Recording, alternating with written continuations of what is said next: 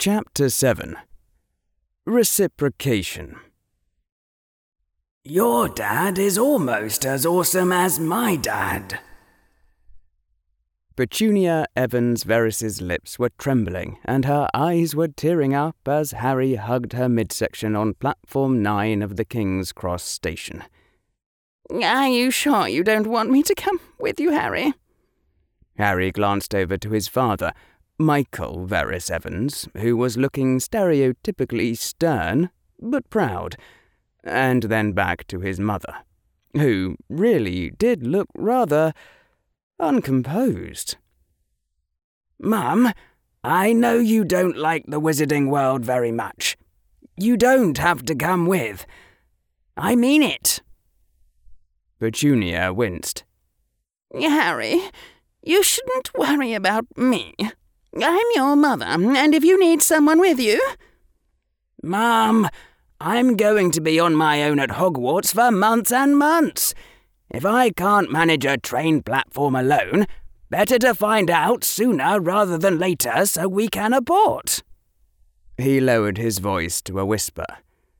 Besides, Mum, they all love me over there.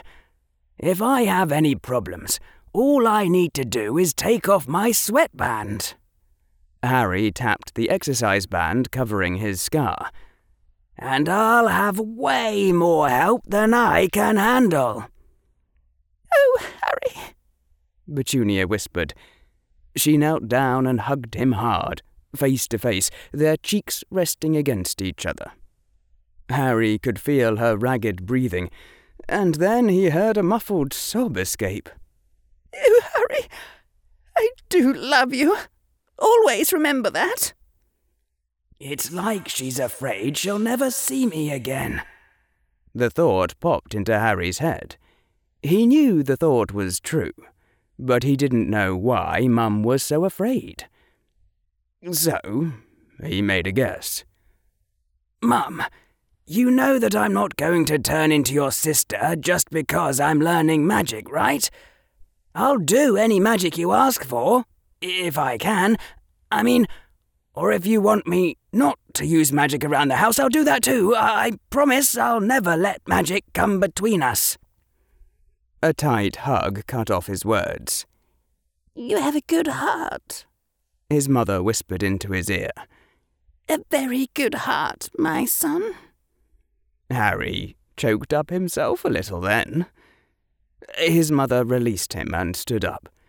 She took a handkerchief out of her handbag and, with a trembling hand, dabbed at the running makeup around her eyes. There were no questions about his father accompanying him to the magical side of King's Cross Station. Dad had trouble just looking at Harry's trunk directly. Uh, magic ran in families, and Michael Verres Evans couldn't even walk. So, instead, his father just cleared his throat. Good luck at school, Harry, he said. Do you think I bought you enough books? Harry had explained to his father about how he thought this might be his big chance to do something really revolutionary and important, and Professor Verres Evans had nodded and dumped his extremely busy schedule for two solid days in order to go on the greatest second hand bookshop raid ever, which had covered four cities and produced 30 boxes of science books, now sitting in the cavern level of Harry's trunk. Most of the books had gone for a pound or two, but some of them definitely hadn't, like the very latest Handbook of Chemistry and Physics, or the complete 1972 set of the Encyclopaedia Britannica. His father had tried to block Harry off from seeing the till displays, but Harry figured his father must have spent at least a thousand pounds. Harry had said to his father that he would pay him back as soon as he figured out how to convert wizarding gold into muggle money, and his father had told him to go jump in a lake. And then his father had asked him, Do you think I bought you enough books? It was quite clear what answer Dad wanted to hear. Harry's throat was hoarse for some reason. You can never have enough books. He recited the Verres family motto, and his father knelt down and gave him a quick, firm embrace. But you certainly tried, Harry said, and felt himself choking up again. It was a really, really, really good try. His dad straightened. So, he said, do you see a platform nine and three quarters? King's Cross Station was huge and busy, with walls and floors paved with ordinary dirt stained tiles. It was full of ordinary people, hurrying about their ordinary business, having ordinary conversations which generated lots and lots of ordinary noise. King's Cross Station had a platform 9, which they were standing on, and a platform 10, right nearby. But there was nothing between platform 9 and platform 10 except a thin, unpromising barrier wall. A great skylight overhead let in plenty of light to illuminate the total lack whatsoever of any platform nine and three quarters. Harry stared around until his eyes watered, thinking, Come on, mage sight! Come on, mage sight! But absolutely nothing appeared to him. He thought about taking out his wand and waving it, but Professor McGonagall had warned him against using his wand. Plus, if there was another shower of multicoloured sparks, that might lead to being arrested for setting off fireworks inside a train station. And that was assuming his wand didn't decide to do something else, like blowing up all of King's Cross. Harry had only lightly skimmed his schoolbooks, though that skim was quite bizarre enough, in a very quick effort to determine what sort of science books to buy over the next 48 hours. Well, he had. Harry glanced at his watch. One whole hour to figure it out, since he was supposed to be on the train at 11. Maybe this was the equivalent of an IQ test, and the stupid kids couldn't become wizards. And the amount of extra time you gave yourself would determine your conscientiousness, which was the second most important factor in scholarly success. I'll figure it out, Harry said to his waiting parents. It's probably some sort of test thingy. His father frowned. Hmm. Maybe look for a trail of mixed footprints on the ground leading somewhere that doesn't seem to make sense. Dad, Harry said, stop that. I haven't even tried to figure it out on my own. It was a very good suggestion, too. Which was worse. Sorry. His father apologized. Ah, Harry's mother said. I don't think they would do that to a student, do you? Are you sure Professor McGonagall didn't tell you anything? Maybe she was distracted, Harry said without thinking. Harry! hissed his father and mother in unison. What, what did, did, you do? do? I, uh. Harry swallowed. Look, we don't have time for this now. Harry! I mean it. We don't have time for this now because it's really a long story and I've got to figure out how to get to school. His mother had a hand over her face. Oh, how bad was it? I, uh. I can't talk about that for reasons of national security. Uh, about half as bad as the incident with the science project. Harry! I, uh. Oh, look, there are some people with an owl. I'll go ask them how to get in. and Harry ran away from his parents towards the family of fiery redheads, his trunk automatically slithering behind him. The plump woman looked to him as he arrived. Oh, hello, dear. Uh, first time at Hogwarts. Ron's new too. And then she peered closely at him. Harry Potter? Four boys and a red-headed girl and an owl all swung around and then froze in place. Oh, come on! Harry protested. He had been planning to go as Harry Verres, at least, until he got to Hogwarts. I bought a sweatband and everything. How come you know who I am? Yes, Harry's father said, coming up behind him with long, easy strides. How do you know who he is? His voice indicated a certain dread. Your picture was in the newspapers, said one of the two identical looking twins. Harry! Dad, it's not like that. It's 'cause I defeated the Dark Lord you know who when I was a one year old. What? Mum can explain. What? Uh, Michael, dear, there are certain things I thought it would be best not to bother you with until now. Excuse me, Harry said to the red-headed family who were all staring at him. But it would be quite extremely helpful if you could tell me how to get to platform nine and three quarters right now. Ah, said the woman. She raised a hand and pointed at the wall between platforms. Just walk straight at the barrier between platforms 9 and 10.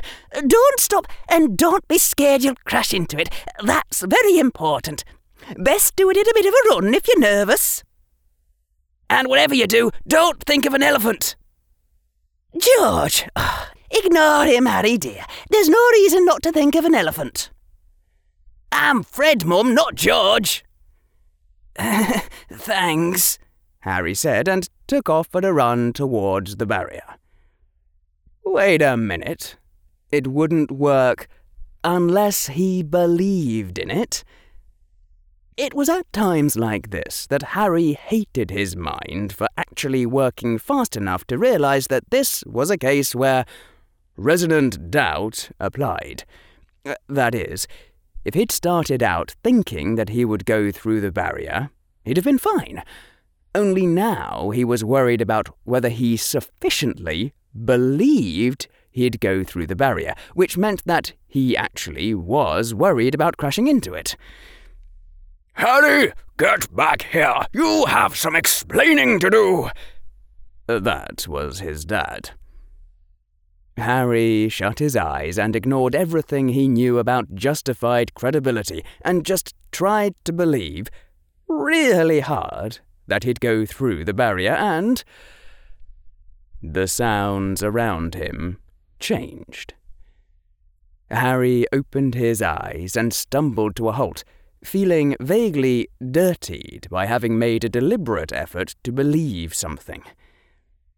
He was standing in a bright, open air platform next to a single huge train, fourteen long carriages headed up by a massive, scarlet metal steam engine with a tall chimney that promised death to air quality. The platform was already lightly crowded, even though Harry was a full hour early. Dozens of children and their parents swarmed around benches, tables, and various hawkers and stalls.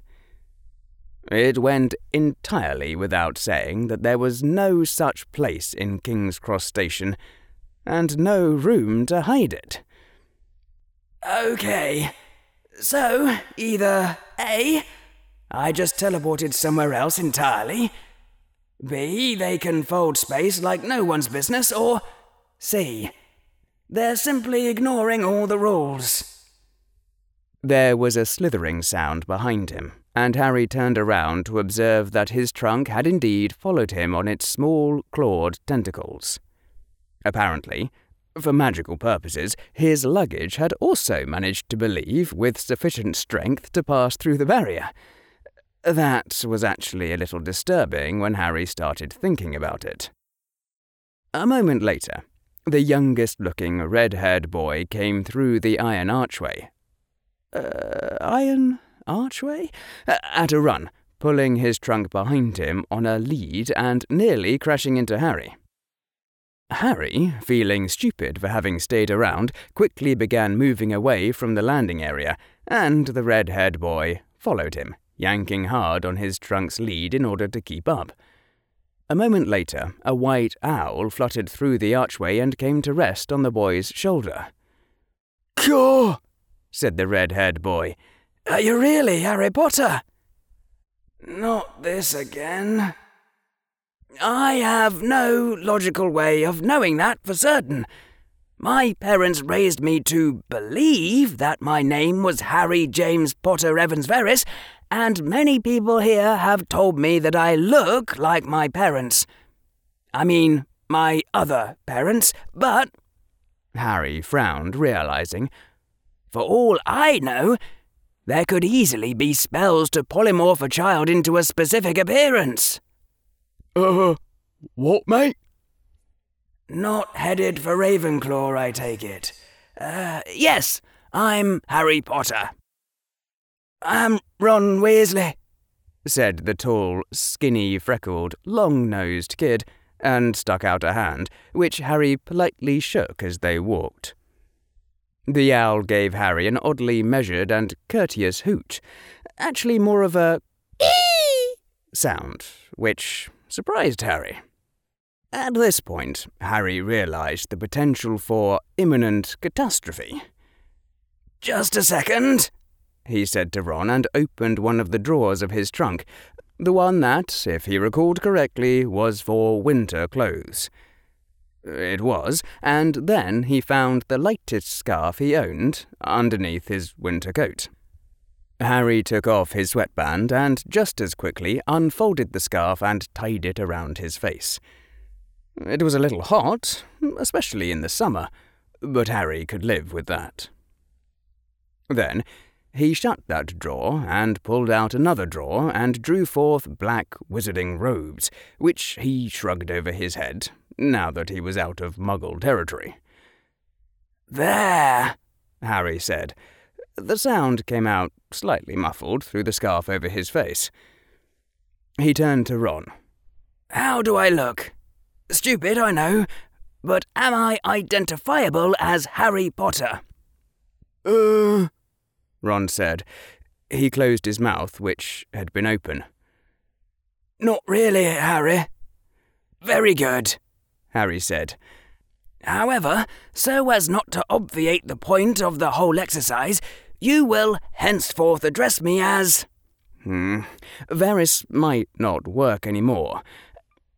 Mr. Spoo. Okay, Harry, Ron said uncertainly.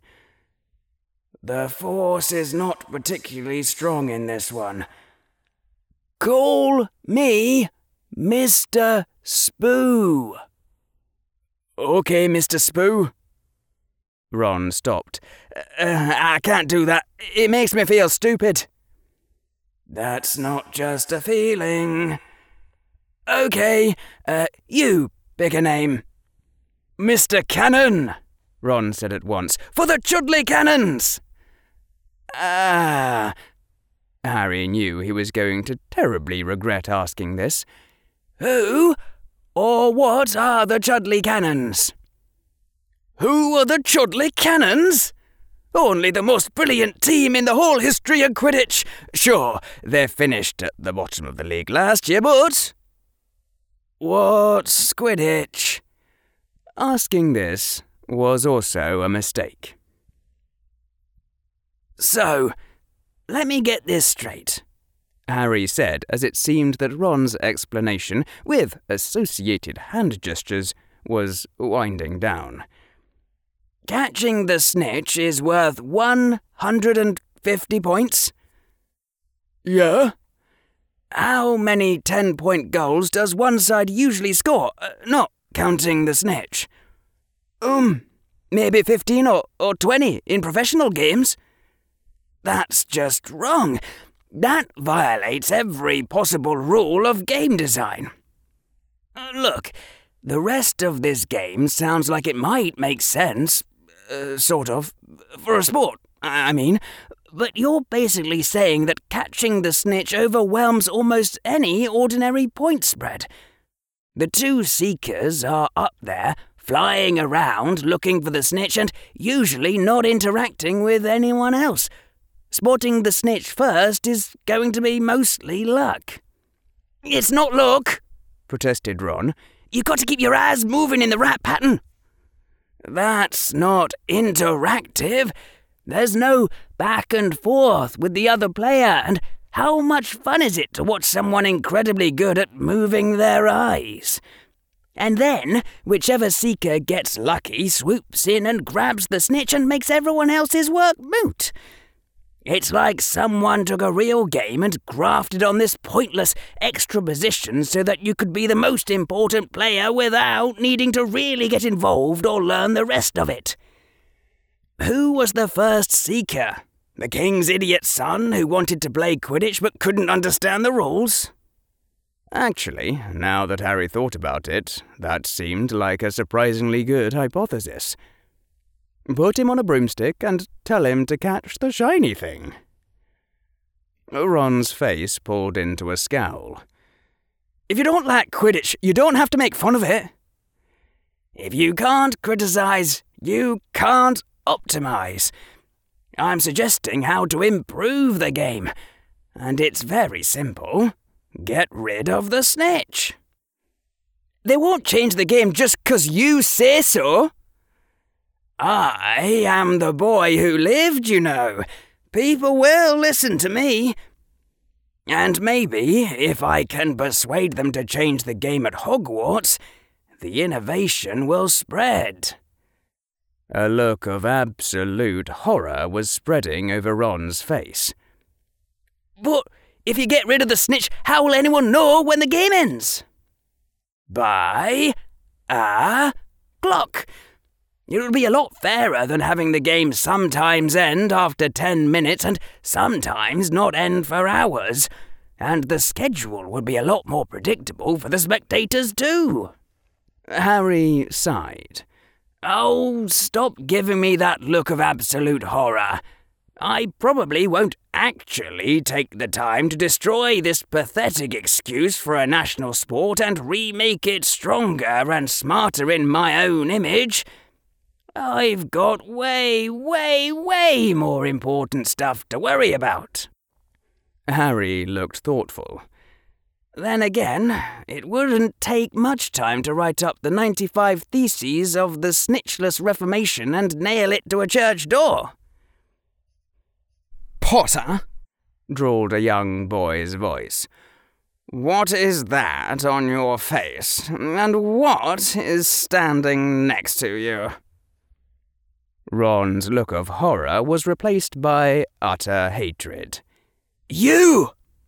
Harry turned his head, and indeed, it was Draco Malfoy, who might have been forced to wear standard school robes, but was making up for that with a trunk looking at least as magical and far more elegant than Harry's own, decorated in silver and emeralds and bearing, what Harry guessed to be, the Malfoy family crest, a beautiful fanged serpent over crossed ivory wands. Draco, Harry said. Uh, or Malfoy, if you prefer, though that kind of sounds like Lucius to me. I'm glad to see you're doing well after, uh, our last meeting. This is Ron Weasley, and I'm trying to go incognito, so call me, um. Harry looked down at his robes. Mr. Black. Harry, hissed Ron. You can't use that name. Harry blinked. Why not? It sounded nicely dark, like an international man of mystery. I'd say it's a fine name, said Draco. But it belongs to the noble and most ancient house of Black. I'll call you Mr. Silver. You get away from. from. Mr. Gold!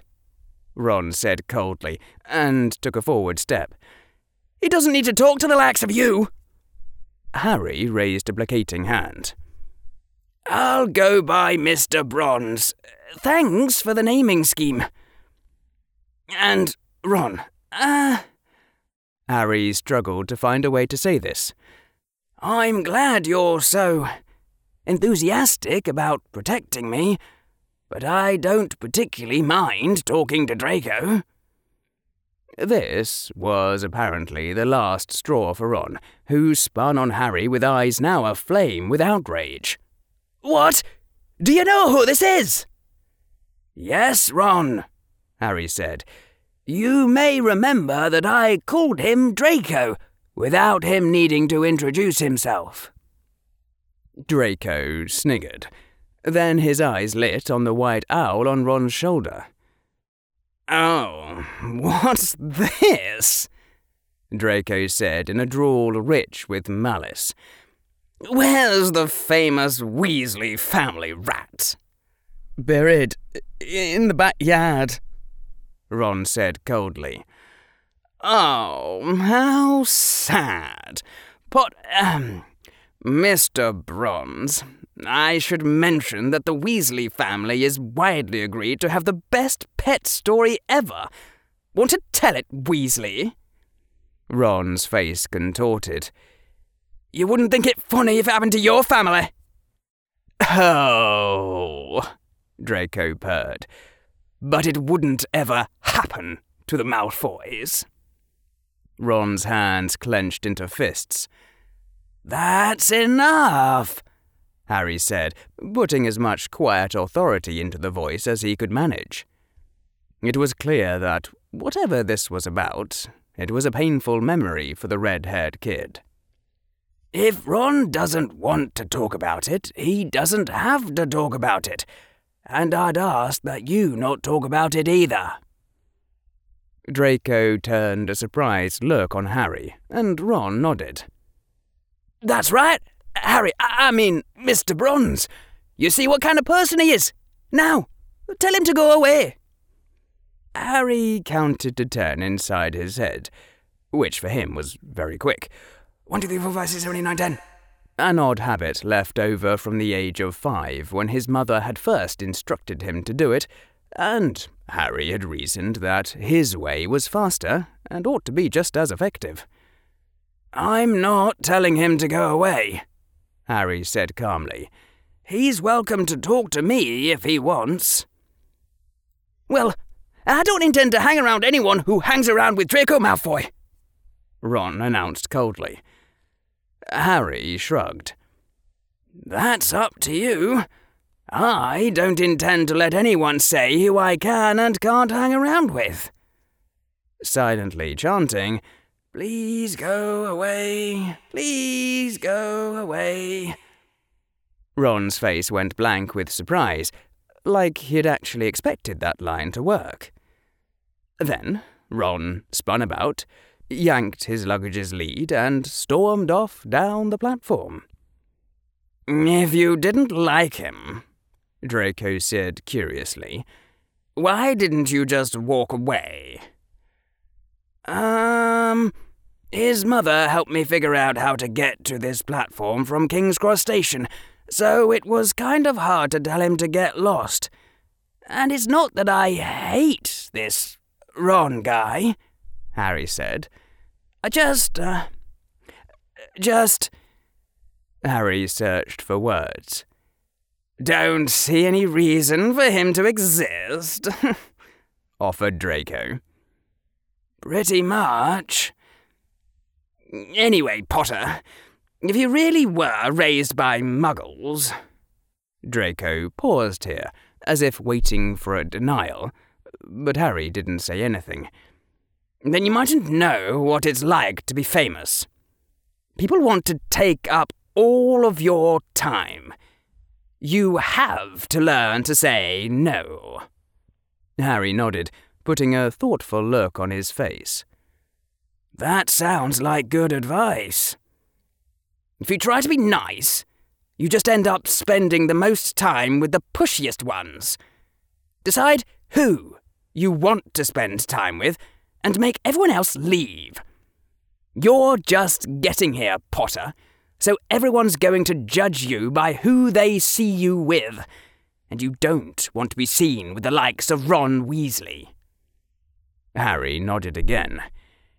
If you don't mind me asking, how did you recognize me? Mr. Bronze, Draco drooled. I have met you, remember? I saw someone going around with a scarf wrapped around his head, looking absolutely ridiculous. So I took a guess. Harry bowed his head, accepting the compliment. I'm terribly sorry about that, Harry said. Our first meeting, I mean. I didn't mean to embarrass you in front of Lucius. Draco waved it off while giving Harry an odd look. I just wish Father could have come in while you were flattering me. Draco laughed. But thank you for what you said to Father. If not for that, I might have had a harder time explaining. Harry swept a deeper bow. And thank you for reciprocating with what you said to Professor McGonagall. You're welcome. Though one of the assistants must have sworn her closest friend to absolute secrecy, because Father says there's weird rumours going around. Like you and I got in a fight or something. Ouch, Harry said, wincing. I'm really sorry. No, we're used to it. Merlin knows there's lots of rumours about the Malfoy family already. Harry nodded. I'm glad to hear you're not in trouble. Draco smirked. Father has uh, a refined sense of humour, but he does understand making friends. He understands it very well. He made me repeat that before I went to bed every night for the last month. I will make friends at Hogwarts. When I explained everything to him and he saw that's what I was doing, he bought me an ice cream. Harry's jaw dropped. You managed to spin that into an ice cream? Draco nodded, looking every bit as smug as the feat deserved. Well, Father knew what I was doing, of course, but he's the one who taught me how to do it. And if I grin the right way while I'm doing it, that makes it a father son thing. And then he has to buy me an ice cream, or I'll give him this sort of sad look, like I think I must have disappointed him. Harry eyed Draco calculatingly, sensing the presence of another master. You've had lessons on how to manipulate people? Of course, Draco said proudly. I'm a Malfoy. Father bought me tutors.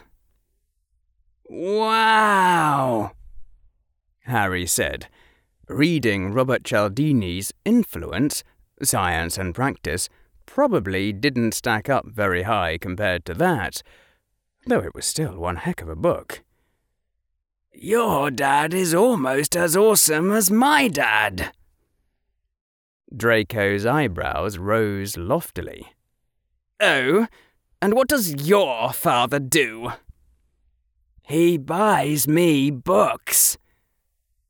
Draco considered this. That doesn't sound very impressive. You had to be there. Anyway, I'm glad to hear all that.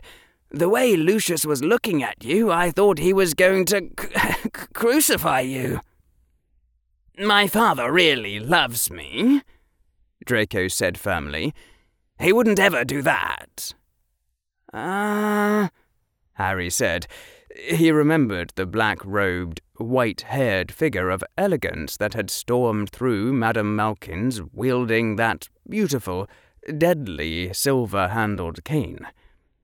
It wasn't easy to visualize him as a doting father. Don't take this the wrong way, but how do you know that?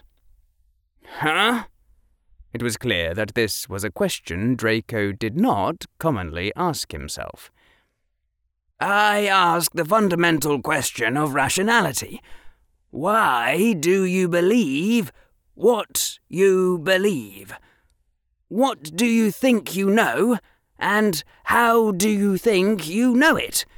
What makes you think Lucius wouldn't sacrifice you the same way he'd sacrifice anything else for power? Draco shot Harry another odd look. Just what do you know about father? Ah, uh, seat on the Wizengamot, seat on Hogwarts Board of Governors, incredibly wealthy, has the ear of Minister Fudge, has the confidence of Minister Fudge, probably has some highly embarrassing photos of Minister Fudge, most prominent blood purist now that the Dark Lord's gone, former Death Eater who was found to have the Dark Mark but got off by claiming to be under the Imperius Curse, which was ridiculously implausible and pretty much everyone knew it, evil with a capital E, and a born killer. Uh, I think that's it. Draco's eyes had narrowed to slits. McGonagall told you that, did she? No, she wouldn't say anything to me about Lucius afterwards, except to stay away from him. So, during the incident at the potion shop, while Professor McGonagall was busy yelling at the shopkeeper and trying to get everything under control, I grabbed one of the customers and asked them about Lucius. Draco's eyes were wide again. Did you really? Harry gave Draco a puzzled look. If I lied the first time, I'm not going to tell you the truth just because you asked twice.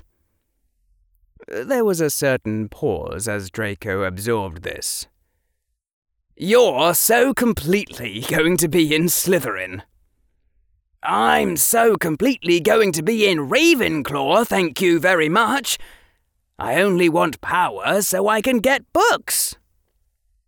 Draco giggled. yeah, right. Anyway, to answer what you asked. Draco took a deep breath, and his face turned serious.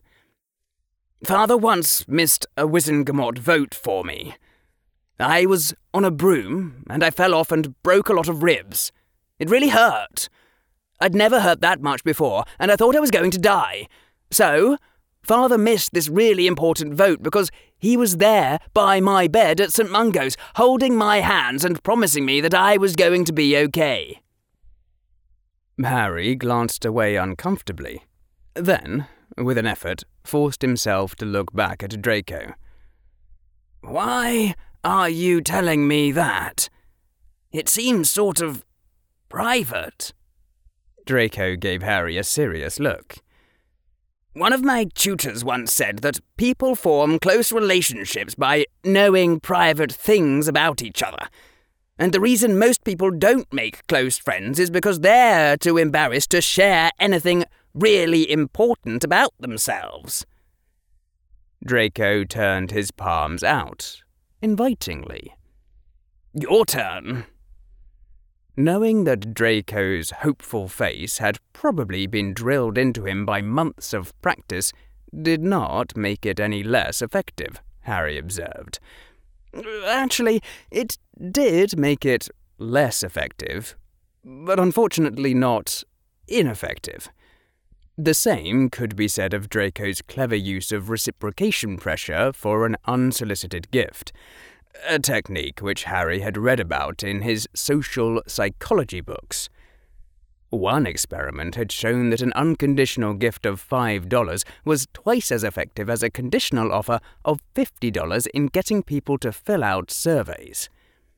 Draco made an unsolicited gift of a confidence, and now invited Harry to offer a confidence in return. And the thing was, Harry did feel pressured. Refusal, Harry was certain, would be met with a look of sad disappointment, and maybe a small amount of contempt, indicating that Harry had lost points. Draco, Harry said, just so you know, I recognize exactly what you're doing right now. My own books call it reciprocation, and they talk about how giving someone a straight gift of two sickles was found to be twice as effective as offering them 20 sickles in getting them to do what you want. Harry trailed off. Draco was looking sad and disappointed. It's not meant as a trick, Harry. It's a real way of becoming friends. Harry held up a hand. I didn't say I wasn't going to respond. I just need time to pick something that's private, but just as non damaging. Let's say I wanted you to know that I can't be rushed into things. A pause to reflect could go a long way in diffusing the power of a lot of compliance techniques once you learn to recognize them for what they were. All right, Draco said. I'll wait while you come up with something. Oh, and please take off the scarf while you say it. Simple, but effective. And Harry couldn't help but notice how clumsy awkward, graceless his attempt at resisting manipulation, a saving face, showing off, had appeared compared to Draco.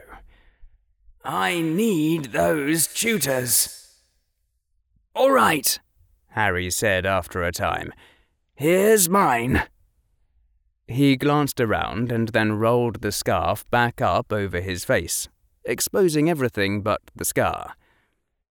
Ah, uh, it sounds like you can really rely on your father. I mean, if you talk to him seriously, he'll always listen to you and take you seriously. Draco nodded.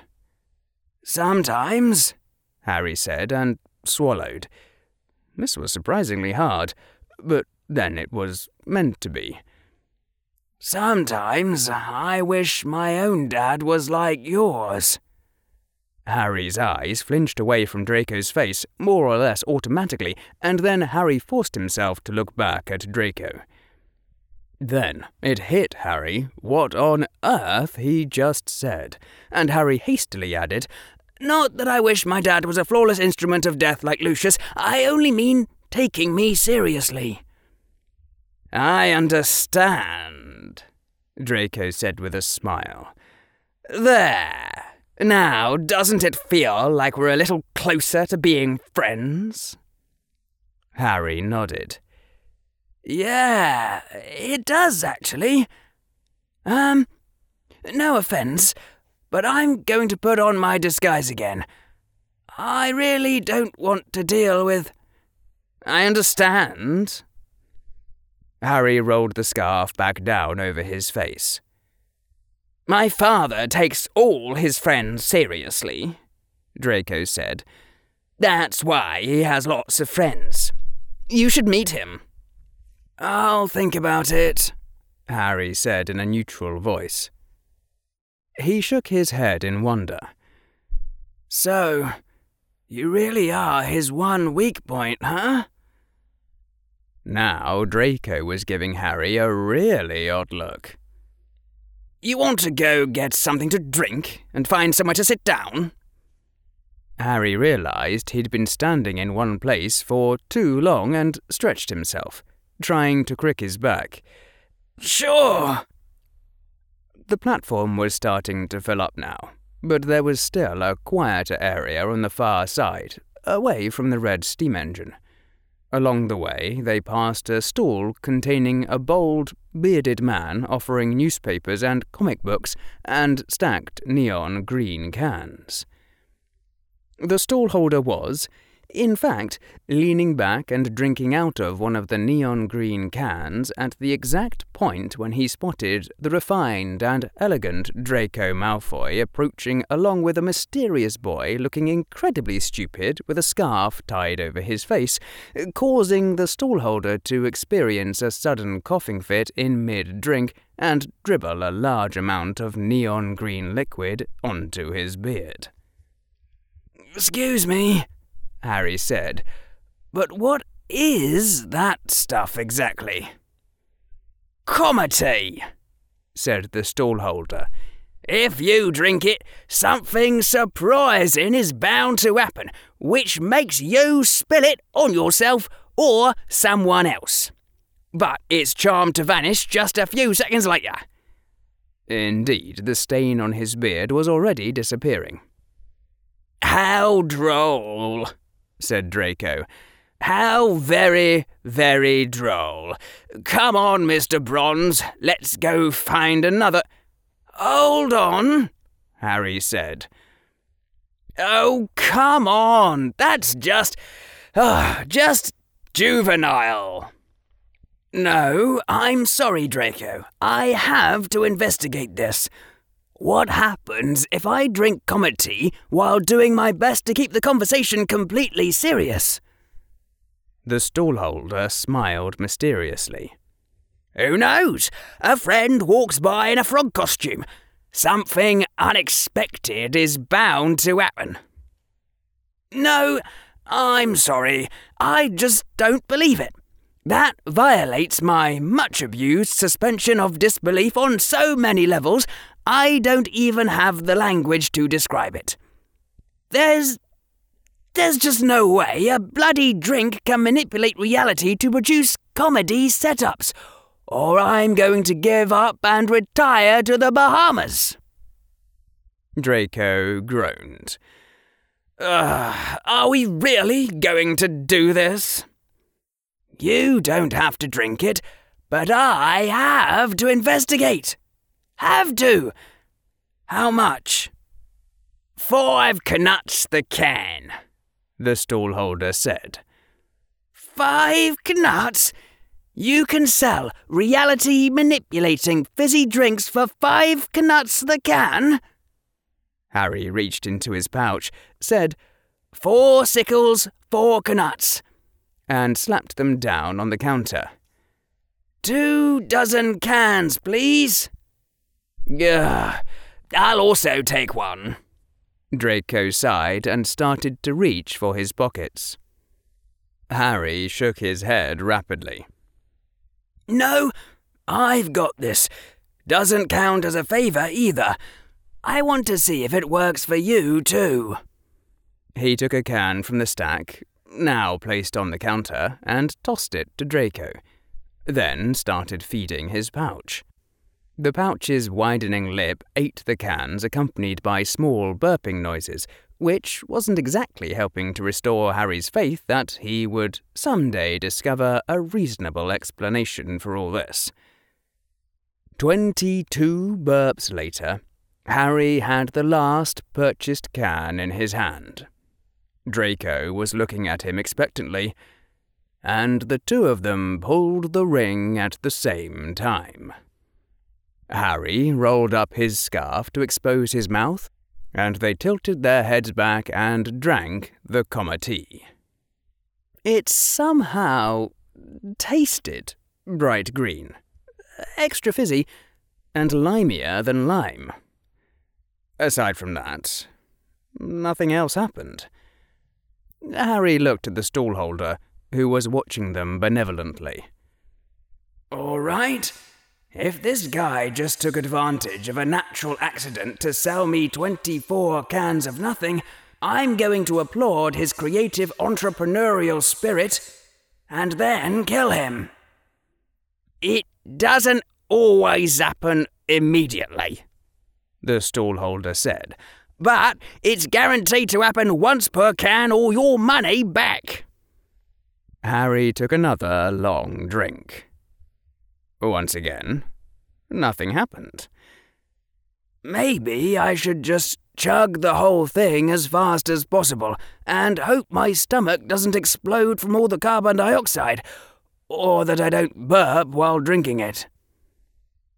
No, he could afford to be a little patient. But honestly, Harry didn't see how this was going to work. You couldn't go up to someone and say, Now I'm going to surprise you, or And now I'm going to tell you the punchline of the joke, and it'll be really funny. It ruined the shock value. In Harry's state of mental preparedness, Lucius Malfoy could have walked past in a ballerina outfit and it wouldn't have made him do a proper spit take. Just what sort of wacky shenanigan was the universe supposed to cough up now? Anyway, let's sit down, Harry said. He prepared to swig another drink and started towards the distant seating area, which put him at the right angle to glance back and see the portion of the stall's newspaper stand that was devoted to a newspaper called The Quibbler, which was showing the following headlines. Boy who lived gets Draco Malfoy pregnant! Gah! screamed Draco as bright green liquid sprayed all over him from Harry's direction. Draco turned to Harry with fire in his eyes and grabbed his own can. You son of a mudblood! Let's see how you like being spat upon! Draco took a deliberate swig from the can, just as his own eyes caught sight of the headline. In sheer reflex action, Harry tried to block his face as the spray of liquid flew in his direction. Unfortunately, he blocked using the hand containing the Comed-Tea, sending the rest of the green liquid to splash out over his shoulder. Harry stared at the can in his hand, even as he went on choking and spluttering, and the green colour started to vanish from Draco's robes. Then he looked up and stared at the newspaper headline. Boy who lived gets Draco Malfoy pregnant. Harry's lips opened and said, blah, blah, blah, blah, blah. Too many competing objections. That was the problem. Every time Harry tried to say, but we're only eleven, the objection, but men can't get pregnant, demanded first priority and was then run over by, but there's nothing between us, really. Then Harry looked down at the can in his hand again. He was feeling a deep seated desire to run away screaming at the top of his lungs until he dropped from lack of oxygen, and the only thing stopping him was that he had once read that outright panic was the sign of a truly important scientific problem. Harry snarled, threw the can violently into the nearby rubbish bin, and stalked back over to the stall. One copy of The Quibbler, please. Harry paid over four more knuts, retrieved another can of Comed-Tea from his pouch, and then stalked over to the picnic area with the blonde haired boy, who was staring at his own can with an expression of frank admiration. I take it back, Draco said. That was pretty good. Hey, Draco, you know what I bet is even better for becoming friends than exchanging secrets? Committing murder. I have a tutor who says that, Draco allowed. He reached inside his robes and scratched himself with an easy, natural motion. Who have you got in mind? Harry slammed the quibbler down hard on the picnic table. The guy who came up with this headline. Draco groaned. Uh, not a guy, a girl. A ten year old girl. Can you believe it? She went nuts after her mother died, and her father, who owns this newspaper, is convinced that she's a seer. So, when he doesn't know, he asks Luna Lovegood, and believes anything she says. Not really thinking about it, Harry pulled the ring on his next can of Comed-Tea and prepared to drink. Are you kidding me? That's even worse than muggle journalism, which I would have thought was physically impossible. Draco snarled. she has some sort of perverse obsession about the Malfoys, too. And her father is politically opposed to us, so he prints every word. As soon as I'm old enough, I'm going to rape her. Green liquid spurted out of Harry's nostrils, soaking into the scarf still covering that area. Comed-Tea and lungs did not mix, and Harry spent the next few seconds frantically coughing. Draco looked at him sharply. Something wrong? It was at this point that Harry came to the sudden realization that A. The sounds coming from the rest of the train platform had turned into more of a blurred white noise at around the same time Draco had reached inside his robes, and B. When he had discussed committing murder as a bonding method, there had been exactly one person in the conversation who'd thought they were joking. Right, because he seemed like such a normal kid. And he is a normal kid. He's just what you'd expect a baseline male child to be like if Darth Vader were his doting father. yes, well, Harry coughed. Oh, goodness, how was he going to get out of this conversational wedge? I was just surprised at how you were willing to discuss it so openly. You didn't seem worried about getting caught or anything. Draco snorted. Are you joking? Luna Lovegood's word against mine? Holy crap on a holy stick. There's no such thing as magical truth detection, I take it. Or DNA testing. Yet.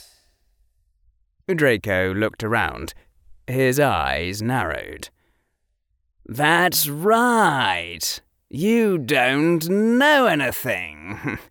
Look, I'll explain things to you. I mean, the way it really works. Just like you were already in Slytherin and asked me the same question. But you've got to swear not to say anything about it. I swear, Harry said. The courts use Veritaserum, but it's a joke, really. You just get yourself obliviated before you testify and then claim the other person was memory charmed with a fake memory. Of course, if you're just some normal person, the courts presume in favour of obliviation, not false memory charms. But the court has discretion, and if I'm involved, then it impinges on the honour of a noble house, so it goes to the Wizengamot where father has the votes. After I'm found not guilty, the Lovegood family has to pay reparations for tarnishing my honour. And they know from the start that's how it'll go, so they'll just keep their mouths shut. A cold chill was coming over Harry. A chill that came with instructions to keep his voice and face normal. Note to self overthrow government of magical Britain at earliest convenience. Harry coughed again to clear his throat. Draco, please, please, please, don't take this the wrong way. My word is my bond, but like you said, I could be in Slytherin, and I really want to ask for informational purposes. So, what would happen, theoretically speaking, if I did testify that I'd heard you plan it. Then, if I was anyone other than a Malfoy, I'd be in trouble. Draco answered smugly. Since I am a Malfoy, Father has the votes, and afterwards he'd crush you. Well, I guess not easily, since you are the boy who lived. But Father is pretty good at that sort of thing. Draco frowned. Sides, you talked about murdering her. Why weren't you worried about me testifying after she turns up dead? How, oh, how did my day go this wrong? Harry's mouth was already moving faster than he could think. That's when I thought she was older. I don't know how it works here, but in Muggle Britain, the courts would get a lot more upset about someone killing a child. That makes sense, Draco said, still looking a bit suspicious. But anyway, it's always smarter if it doesn't go to the Aurors at all. If we're careful only to do things that healing charms can fix, we can just obliviate her afterwards and then do it all again next week. Then the blonde haired boy giggled, a youthful, high pitched sound. Though, just imagine her saying she'd been done by Draco Malfoy and the boy who lived. Not even Dumbledore would believe her. I'm going to tear apart your pathetic little magical remnant of the Dark Ages into pieces smaller than its constituent atoms. Actually, can we hold off on that? After I found out that headline came from a girl a year younger than me, I had a different thought for my revenge. Huh? Do tell, Draco said, and started to take another swig of his comma tea. Harry didn't know if the enchantment worked more than once per can, but he did know he could avoid the blame, so he was careful to time it exactly right. I was thinking, someday I'm going to marry that woman. Draco made a horrible splooching sound and leaked green fluid out the corners of his mouth like a broken car radiator. Are you nuts? Quite the opposite. I'm so sane, it burns like ice. You've got weirder taste than a Lestrange, Draco said, sounding half admiring about it. And I suppose you want her all to yourself, huh? Yep, I can owe you a favour for it. Draco waved it off. Nah, this one's free. Harry stared down at the can in his hand, the coldness settling into his blood. Charming, happy, generous with his favours to his friends. Draco wasn't a psychopath. That was the sad and awful part, knowing human psychology well enough to know that Draco wasn't a monster. There had been 10,000 societies over the history of the world where this conversation could have happened. No, the world would have been a very different place indeed if it took an evil mutant to say what Draco had said. It was very simple, very human. It was the default, if nothing else intervened.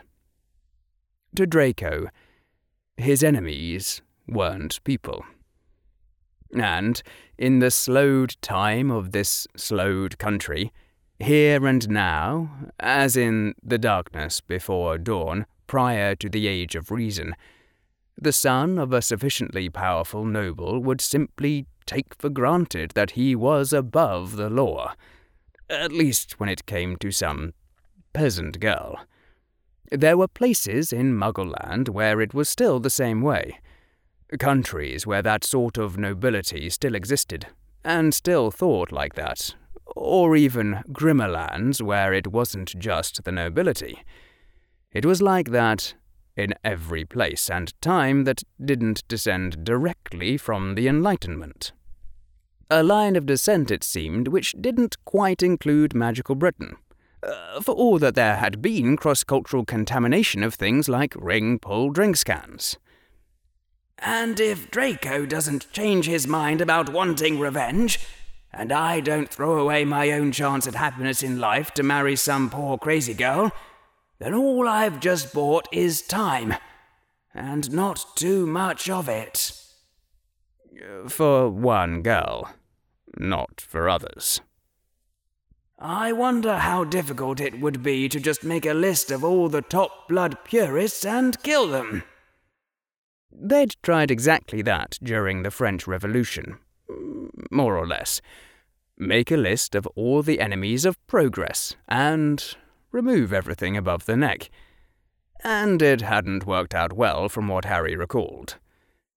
Maybe he needed to dust off some of those history books his father had bought him and see if what had gone wrong with the French Revolution was something easy to fix. Harry gazed up at the sky and at the pale shape of the moon visible this morning through the cloudless air. So, the world is broken and flawed and insane and cruel and bloody and dark. This is news. You always knew that. Uh, anyway. You're looking all serious, Draco said. Let me guess. Your muggle parents told you that this sort of thing was bad. Harry nodded, not quite trusting his voice. Well, like father says, there may be four houses, but in the end, everyone belongs to either Slytherin or Hufflepuff. And frankly, you're not on the Hufflepuff end. If you decide to side with the Malfoys under the table, our power and your reputation, you could get away with things even I can't do. Want to try it for a while? See what it's like? Aren't we a clever little serpent? Eleven years old and already coaxing your prey from hiding. Harry thought, considered, chose his weapon. Draco, you want to explain the whole blood purity thing to me? I'm sort of new. A wide smile crossed Draco's face. You really should meet father and ask him, you know. He's our leader. Give me the 30 second version. Okay, Draco said. He drew in a deep breath, and his voice grew slightly lower and took on a cadence. Our powers have grown weaker, generation by generation, as the mud blood taint increases where Salazar and Godric and Rowena and Helga once raised Hogwarts by their power, creating the locket and the sword and the diadem and the cup, no wizard of these faded days has risen to rival them. We are fading, all fading into muggles as we interbreed with their spawn and allow our squibs to live. If the taint is not checked, soon our wands will break, and all our arts will cease. The line of Merlin will end, and the blood of Atlantis fail. Our children will be left scratching at the dirt to survive like the mere muggles, and darkness will cover all the world forever. Draco took another swig from his drinks can, looking satisfied. That seemed to be the whole argument, as far as he was concerned. Persuasive, Harry said, meaning it descriptively rather than normatively. It was a standard pattern. The fall from grace, the need to guard what purity remained against contamination, the past sloping upwards and the future sloping only down. And that pattern also had its counter. I have to correct you on one point of fact, though. Your information about the Muggles is a bit out of date. We aren't exactly scratching at the dirt anymore. Draco's head snapped around. What? What do you mean, we? We, the scientists, the line of Francis Bacon and the blood of the Enlightenment. Muggles didn't just sit around crying about not having wands. We have our own powers now. With or without magic. If all your powers fail, then we will all have lost something very precious, because your magic is the only hint we have as to how the universe must really work. But you won't be left scratching at the ground. Your houses will still be cool in summer and warm in winter. There will still be doctors and medicine. Science can keep you alive if magic fails. It'd be a tragedy, but not literally the end of all the light in the world. Just saying. Draco had backed up several feet, and his face was full of mixed fear and disbelief. What in the name of Merlin are you talking about, Potter? Hey, I listened to your story. Won't you listen to mine? Clumsy. Harry chided himself, but Draco actually did stop backing off and seemed to listen. Anyway, Harry said, I'm saying that you don't seem to have been paying much attention to what goes on in the Muggle world. Probably because the whole wizarding world seemed to regard the rest of Earth as a slum, deserving around as much news coverage as the Financial Times awarded the routine agonies of Burundi. All right, a quick check. Have wizards ever been to the moon? Uh, you know, that thing. Harry pointed up to that huge and distant globe. What? Draco said. It was pretty clear the thought had never occurred to the boy. Go to the. It's just a. His finger pointed at the little pale thingy in the sky. You can't apparate to somewhere you've never been. And how would anyone get to the moon in the first place? Hold on, Harry said to Draco. I'd like to show you a book I brought with me. I think I remember what box it's in. And Harry stood up and kneeled down and yanked out the stairs to the cavern level of his trunk, then tore down the stairs and heaved a box off another box, coming perilously close to treating his books with disrespect, and snatched off the box cover and quickly but carefully pried out a stack of books. Harry had inherited the nigh magical Verres ability to remember where all his books were, even after seeing them just once, which was rather mysterious considering the lack of any genetic connection. And Harry raced back up the stairs and shoved the staircase back into the trunk with his heel and, panting, turned the pages of the book until he found the picture he wanted to show Draco. The one with the white, dry, cratered land, and the suited people, and the blue white globe hanging over it all. That picture. The picture, if only one picture in all the world were to survive. That! Harry said, his voice trembling because he couldn't quite keep the pride out. Is what the Earth looks like from the moon. Draco slowly leaned over. There was a strange expression on his young face. If that's a real picture, why isn't it moving? Moving? Oh.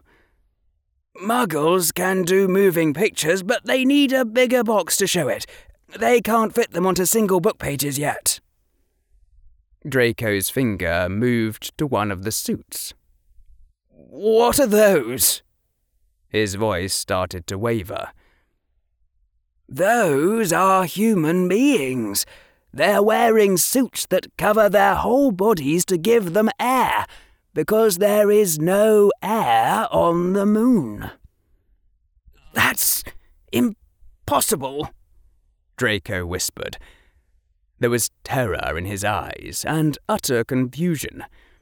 No muggle could ever do that. How? Harry took back the book, flipped the pages until he found what he saw. This is a rocket going up. The fire pushes it higher and higher until it gets to the moon. Flipped pages again. This is a rocket on the ground. That tiny speck next to it is a person. Draco gasped. Going to the moon cost the equivalent of probably around a thousand million galleons. Draco choked. And it took the efforts of oh, probably more people than live in all of magical Britain. And when they arrived, they left a plaque that said, We came in peace for all mankind. Though you're not yet ready to hear those words, Draco Malfoy. You're telling the truth, Draco said slowly. You wouldn't fake a whole book just for this. And I can hear it in your voice. But. Hmm, but. How? Without wands or magic? It's a long story, Draco. Science doesn't work by waving wands and chanting spells. It works by knowing how the universe works on such a deep level that you know exactly what to do in order to make the universe do what you want. If magic is like casting Imperio on someone to make them do what you want, then science is like knowing them so well that you can convince them it was their idea all along. It's a lot more difficult than waving a wand, but it works when wands fail. Just like if the Imperius failed, you could still try persuading a person. And science builds from generation to generation. You have to really know what you're doing to do science. And when you really understand something, you can explain it to someone else. The greatest scientists of one century ago, the brightest names that are still spoken with reverence, their powers are as nothing to the greatest scientists of today. There is no equivalent in science of your lost arts that raised Hogwarts. In science, our powers wax by the year, and we are beginning to understand and unravel the secrets of life and inheritance. We'll be able to look at the very blood of which you spoke and see what makes you a wizard. And in one or two more generations, we'll be able to persuade that blood to make all your children powerful wizards too.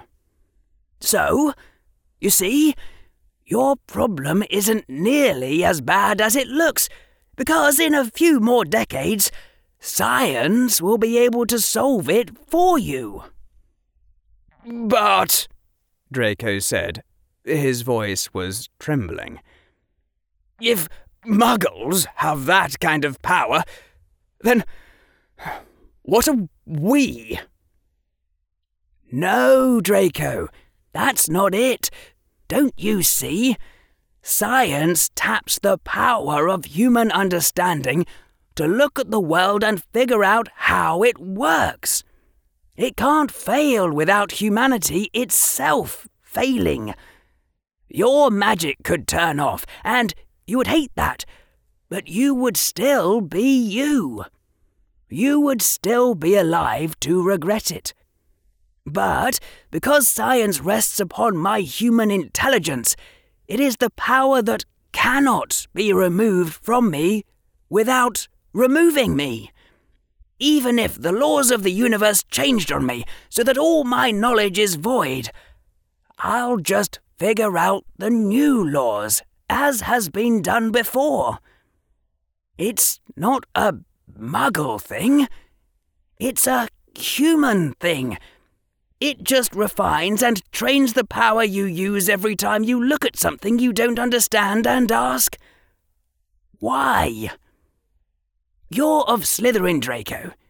Don't you see the implication? Draco looked up from the book to Harry. His face showed dawning understanding.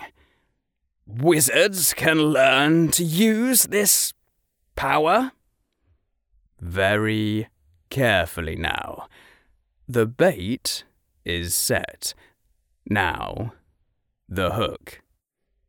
If you can learn to think of yourself as a human instead of a wizard, then you can train and refine your powers as a human. And if that instruction wasn't in every science curriculum, Draco didn't need to know it, did he? Draco's eyes were now thoughtful. You've already done this? To some extent, Harry allowed. My training isn't complete, not at eleven, but my father also bought me tutors, you see. Sure, they'd been starving grad students, and it had only been because Harry slept on a 26 hour cycle, but leave all that aside for now. Uh, slowly, Draco nodded. You think you can master both arts? Add the powers together and. Draco stared at Harry. Make yourself lord of the two worlds? Harry gave an evil laugh. It just seemed to come naturally at that point. you have to realize, Draco, that the whole world you know, all of magical Britain, is just one square on a much larger game board. The game board that includes places like the moon and the stars in the night sky, which are lights just like the sun, only unimaginably far away, and things like galaxies that are vastly huger than the Earth and Sun. Things so large that only scientists can see them, and you don't even know they exist. But I really am Ravenclaw, you know, not Slytherin. I don't want to rule the universe. I just think it could be more sensibly organized. There was awe on Draco's face. Why are you telling me this? Oh, there aren't many people who know how to do true science. Understanding something for the very first time, even if it confuses the hell out of you, help would be helpful. Draco stared at Harry with his mouth open. But make no mistake, Draco. True science really isn't like magic. You can't just do it and walk away unchanged, like learning how to say the words of a new spell. The power comes with a cost. A cost so high that most people refuse to pay it. Draco nodded at this, as though, finally, he had heard something he could understand. And that cost? Learning to admit you're wrong. Um, Draco said after the dramatic pause had stretched on for a while. You going to explain that? Trying to figure out how something works on that deep level, the first 99 explanations you come up with are wrong. The hundredth is right. So you have to learn how to admit you're wrong over and over and over again. It doesn't sound like much, but it's so hard that most people can't do science. Always questioning yourself, always taking another look at things you've always taken for granted. Like having a snitch in Quidditch. And every time you change your mind, you change yourself. But I'm getting way ahead of myself here. Way ahead of myself. I just want you to know. I'm offering to share some of my knowledge, if you want. There's just one condition. Uh huh, Draco said. You know, Father says that when someone says that to you, it's never a good sign. Ever. Harry nodded. Now, don't mistake me and think that I'm trying to drive a wedge between you and your father. It's not about that. It's just about me wanting to deal with someone my own age, rather than having this be between me and Lucius. I think your father would be okay with that too. He knows you have to grow up sometime. But your moves in our game have to be your own. That's my condition. That I'm dealing with you, Draco, not your father. Hmm. I've got to go, Draco said. He stood up. I've got to go off and think about this. Take your time, Harry said. The sounds of the train platform changed from blurs into murmurs as Draco wandered off. Harry slowly exhaled the air he'd been holding in, without quite realizing it, and then looked at the watch on his wrist. A simple mechanical model that his father had bought him in hope it would work in Magic's presence. The second hand was still ticking, and if the minute hand was right, then it wasn't quite eleven just yet. He probably ought to get on the train soon and start looking for what's her face, but it seemed worth taking a few minutes first to do some breathing exercises and see if his blood warmed up again. But when Harry looked up from his watch, he saw two figures approaching looking utterly ridiculous with their faces cloaked by winter scarves. Hello, Mr. Bronze, said one of the masked figures. Can we interest you in joining the Order of Chaos? Aftermath. Not so long after that, when all that day's fuss had finally subsided, Draco was bent over a desk, with quill in hand. He had a private room in the Slytherin dungeons, with its own desk and its own fire. Sadly, not even he rated a connection to the Floo system, but at least Slytherin didn't buy into that utter nonsense about making everyone sleep in dorms.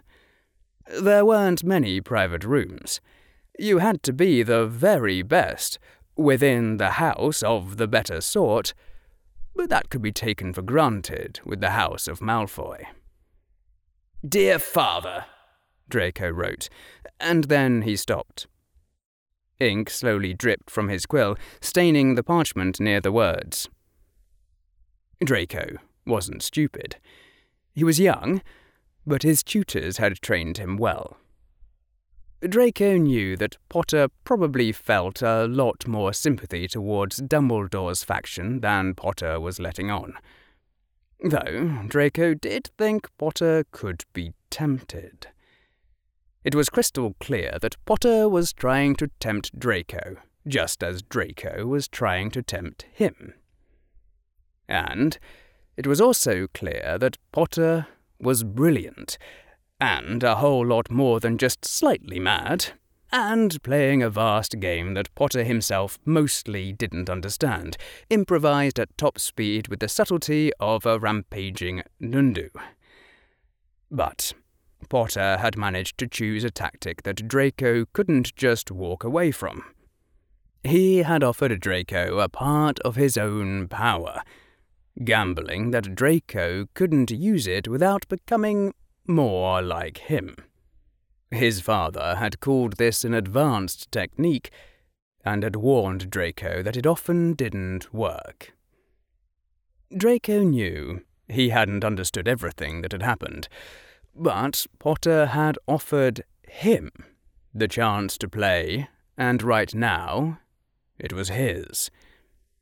And if he blurted the whole thing out, it would become father's. In the end, it was as simple as that. The lesser techniques require the unawareness of the target, or at least their uncertainty. Flattery has to be plausibly disguised as admiration. You should have been in Slytherin is an old classic, highly effective on a certain type of person who isn't expecting it, and if it works, you can repeat it. But when you find someone's ultimate lever, it doesn't matter if they know you know. Potter, in his mad rush, had guessed a key to Draco's soul. And if Draco knew that Potter knew it, even if it had been an obvious sort of guess, that didn't change anything. So, now, for the first time in his life, he had real secrets to keep. He was playing his own game. There was an obscure pain to it but he knew that father would be proud, and that made it all right. Leaving the ink droppings in place, there was a message there, and one that his father would understand, for they had played the game of subtleties more than once. Draco wrote out the one question that really had gnawed at him about the whole affair. The part that it seemed he ought to understand, but he didn't. Not at all. Dear Father, suppose I told you that I met a student at Hogwarts, not already part of our circle of acquaintances, who called you a flawless instrument of death and said that I was your one weak point. What would you say about him? It didn't take long after that for the family owl to bring the reply. My beloved son, I would say that you had been so fortunate as to meet someone who enjoys the intimate confidence of our friend and valuable ally, Severus Snape. Draco stared at the letter for a while, and finally threw it into the fire.